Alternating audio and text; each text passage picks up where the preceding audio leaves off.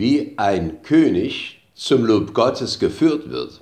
Eine Bibelarbeit über Daniel 6. Es empfiehlt sich, den Text in der Bibel selbst nachzulesen. Zu Beginn unseres Kapitels wird Darius aus Medien als der neue König von Babylon vorgestellt. Das muss ein gestandener Mann gewesen sein, denn es wird ausdrücklich erwähnt, er war 62 Jahre alt, er hatte große Erfahrung und übrigens diese Altersangabe macht deutlich, wir haben es hier mit einem historischen Bericht zu tun. Seine Reformmaßnahme besteht darin, dass er das Reich in 120 Bezirke einteilt. An deren Spitze standen Statthalter, die sogenannten Satrapen. Darüber setzte er drei Fürsten, von denen einer Daniel war. Sie hatten die Dienstaufsicht über die Satrapen, mussten deren Arbeit koordinieren und dem König darüber berichten. Auch Daniel war nicht mehr der Jüngste, er zählte damals etwa 80 Jahre. Er war sehr erfahren in der Verwaltung eines solchen Großreiches, hatte einen geschulten, hohen Geist und einen edlen Charakter. Vor allem aber der Geist Gottes wirkte in ihm. Da denken wir an Jesus. Er war mit dem Heiligen Geist erfüllt. In seiner Kraft wurde er gezeugt. Bei seiner Taufe im Jordan kam der Heilige Geist auf ihn und blieb bei ihm. Jesaja kündigte an, auf ihm wird ruhen der Geist des Herrn, der Geist der Weisheit und des Verstandes, der Geist des Rates und der Stärke, der Geist der Erkenntnis und der Furcht des Herrn. Jesus war der einzige Mensch, der keine Sünde getan hat und in dessen Mund sich kein Betrug fand. 1. Petrus 2, Vers 22. Deshalb konnte er derjenige sein, von dem Petrus weiter schreibt, der unsere Sünden an seinem eigenen Leib ans Kreuz hinaufgetragen hat. Und Petrus schreibt weiter, so dass wir jetzt den Sünden gegenüber gestorben sind und für das leben können, was vor Gott richtig ist. Denn darauf kommt es an, bei Daniel damals und bei uns heute. Darius hatte also erkannt, bei Daniel habe ich es mit meinem Mann, mit einem Mann zu tun, der einen überragenden Geist besitzt. Und deshalb wollte er ihn erhöhen. Da wurden viele Fürsten auf Daniel neidisch. Vielleicht war er ihnen auch wegen seines Glaubens und seiner Herkunft ein Dorn im Auge. Sie wollten unter allen Umständen seine Beförderung verhindern. Solche gemeinen Umtriebe sind uns heute unter dem Stichwort Mobbing bekannt. Wer davon betroffen ist, hat es sehr schwer. Und davon abgesehen, in vielen Ländern der Welt werden Christen abgelehnt und angefeindet. Die Neider ersannen einen listigen Plan, um Daniel zu Fall zu bringen. Sie wussten, dass sie in seiner Amtsführung nichts Verwerfliches finden würden. Deshalb versuchten sie, sein Glaubensleben zu kriminalisieren. Daniel verbarg nicht, dass er in seiner Wohnung dreimal täglich bei geöffneten Fenstern in Richtung Jerusalem betete.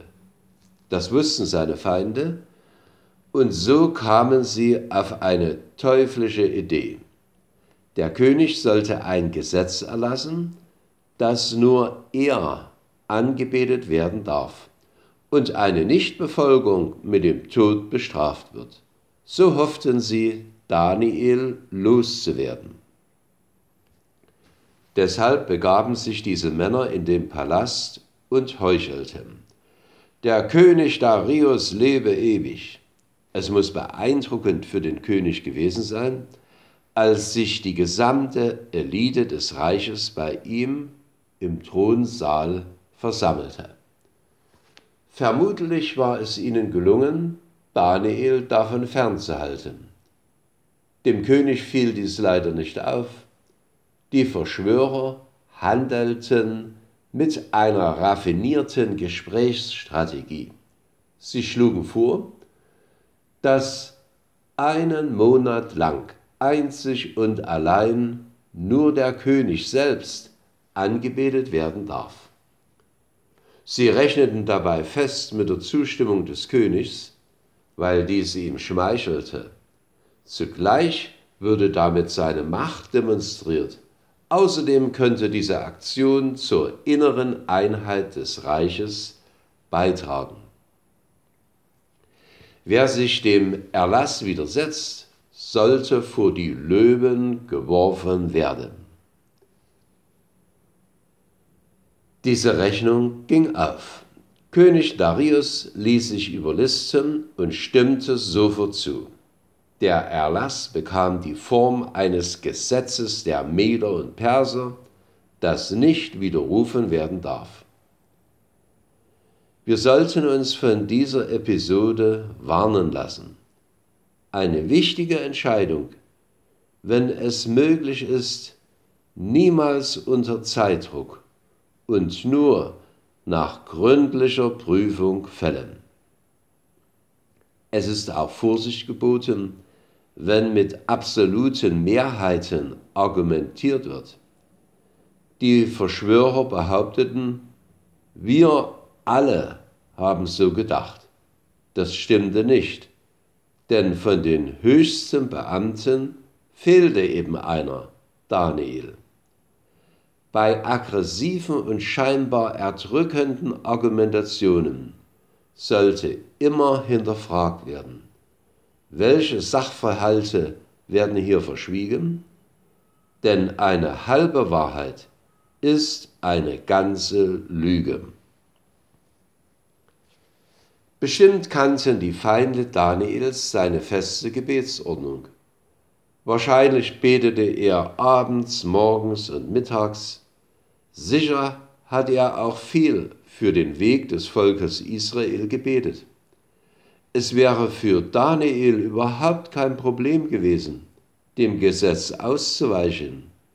Er hätte brauchen nur die Fenster beim Gebet zu schließen oder sich einen anderen Ort dafür zu suchen. Daniel wich jedoch nicht aus, da er nur den Herrn fürchtete. Die feste Haltung Daniels erwuchs aus seinem täglichen Gebet und aus der Orientierung an den Zusagen Gottes. Vielleicht besaß er eine Abschrift des Buches Jeremia, wo es heißt, siehe, ich, der Herr, bin der Gott alles Fleisches. Sollte mir etwas unmöglich sein? Die Männer, welche Daniel ausspioniert hatten, eilten zu Darius. Sie meldeten, dass sein bevorzugter Beamter das Gesetz übertreten hatte. Sie nannten Daniel geringschätzig einen der Gefangenen aus Juda. Die Denunzianten ahnten nicht, dass Gott seinen Diener in den nächsten 24 Stunden in Schutz nehmen würde. Der König war bekümmert, weil Daniel sowohl sein Freund als auch seine größte Stütze war. Deshalb wollte er das Todesurteil nicht unterschreiben. Der König überlegte fieberhaft, wie er Daniel retten könnte. Doch bei Sonnenuntergang kamen die Ankläger wieder zu ihm und bestanden auf die Gültigkeit eines Gesetzes der Meder und Perser.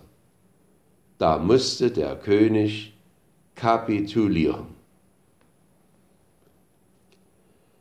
Darius hatte leider noch nicht erkannt, dass der Staat prinzipiell kein Recht hat, sich in reinen Glaubensdingen einzumischen und entsprechende Vorschriften zu machen. Das von den Verschwörern eingebrachte Gesetz war deshalb von Anfang an ungültig. Wie denken wir über staatliche Gesetze? Wir werden sie respektieren, wenn sie das öffentliche Leben schützen und fördern. Beispielsweise müssen wir Arbeits- und Brandschutzbestimmungen so genau befolgen wie die unumstößlichen Gesetze der Meder und Perser. Im Rahmen unserer Möglichkeiten werden wir mithelfen, staatliche Gesetze sinnvoll anzuwenden und sie gegebenenfalls zu verbessern. Wir werden sie jedoch kritisch hinterfragen, wenn in ihnen die Ordnungen der Schöpfung außer Acht gelassen werden. Das Geschehen ließ sich nicht mehr aufhalten, Daniel wurde verhaftet und in die Löwengrube geworfen. Es ist erstaunlich, dass der König dem Daniel noch zurief, möge dein Gott, den du so treu verehrst, dich retten. Dann wurde ein großer Stein vor die Grube gewälzt und diese versiegelt. Darius verbrachte eine unruhige Nacht. Er fragte sich, ob der Herr den alt gewordenen jüdischen Propheten aus der Löwengrube erretten werde.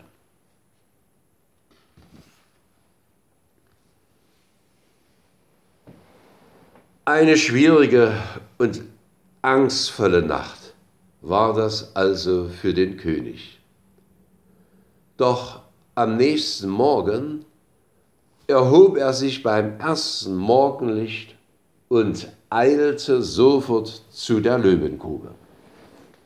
Noch bevor der Stein weggerollt wurde, rief er mit ängstlicher Stimme nach Daniel. Er bekannte, dass Daniels Gott der lebendige Herr war und dass er die Macht hatte, seinen treuen Diener zu retten. Als Darius die Stimme von Daniel hörte, wurde er froh und erleichtert. Gott hatte einen Engel gesandt, um das Wunder zu vollbringen. Der Engel hielt die Löwen in Schach und stärkte durch seine Anwesenheit den Glauben Daniels. Allerdings wird nicht jeder Zeuge des Glaubens in extremen Lagen vor dem Tod bewahrt.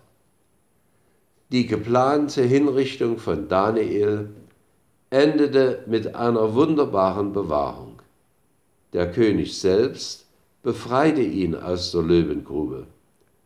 Die Nachricht von dieser Rettung wird sich in der Stadt in Windeseile verbreitet haben. So wie Darius zu dem vermeintlichen Grab Daniels eilte, gingen nach der Kreuzigung am ersten Tag der Woche einige Menschen zum Grab Jesu. Und wie Darius machten auch sie die Entdeckung ihres Lebens. Darius erfuhr, dass Daniel lebt. Ebenso hörten die Frauen und Jünger am Grab, dass Jesus auferstanden ist. Der Tod konnte ihn nicht halten. Zugleich wird damit eine wunderbare Zukunft für alle Christusgläubigen angedeutet. Wir haben die Verheißung Jesu. Ich bin die Auferstehung und das Leben. Wer an mich glaubt, der wird leben, ob er gleich stürbe.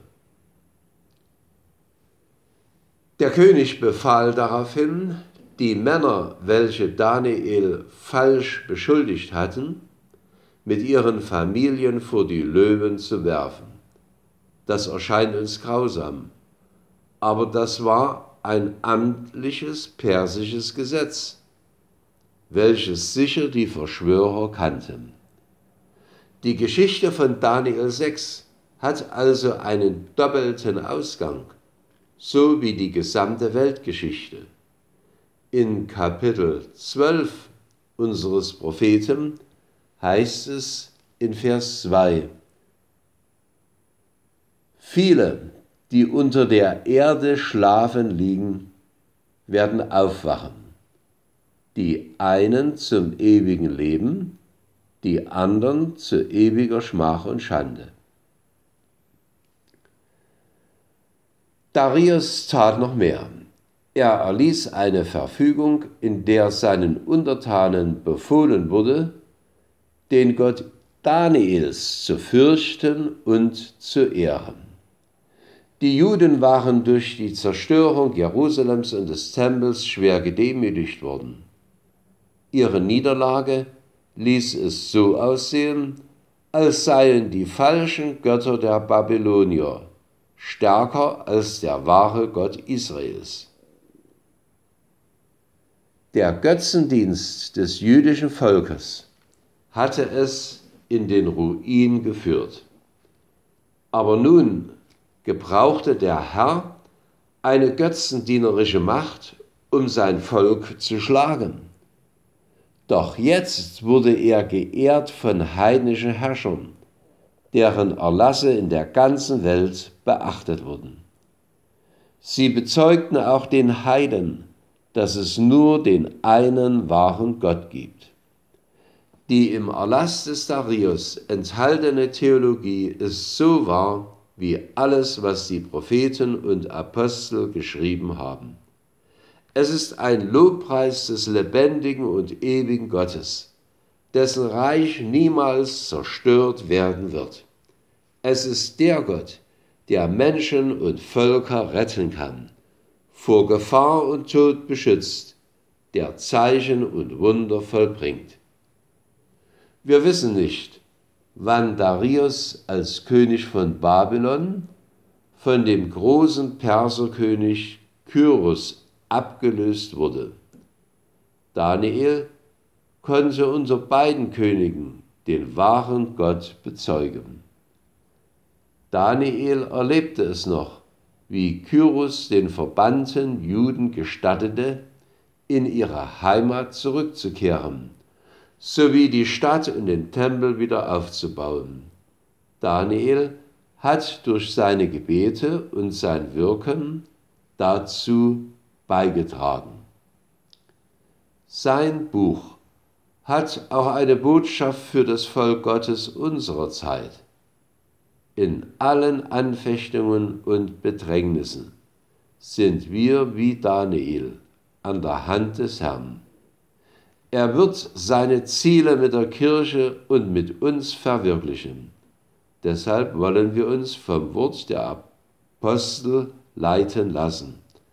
Alle eure Sorge werft auf ihn, denn er sorgt für euch. Amen.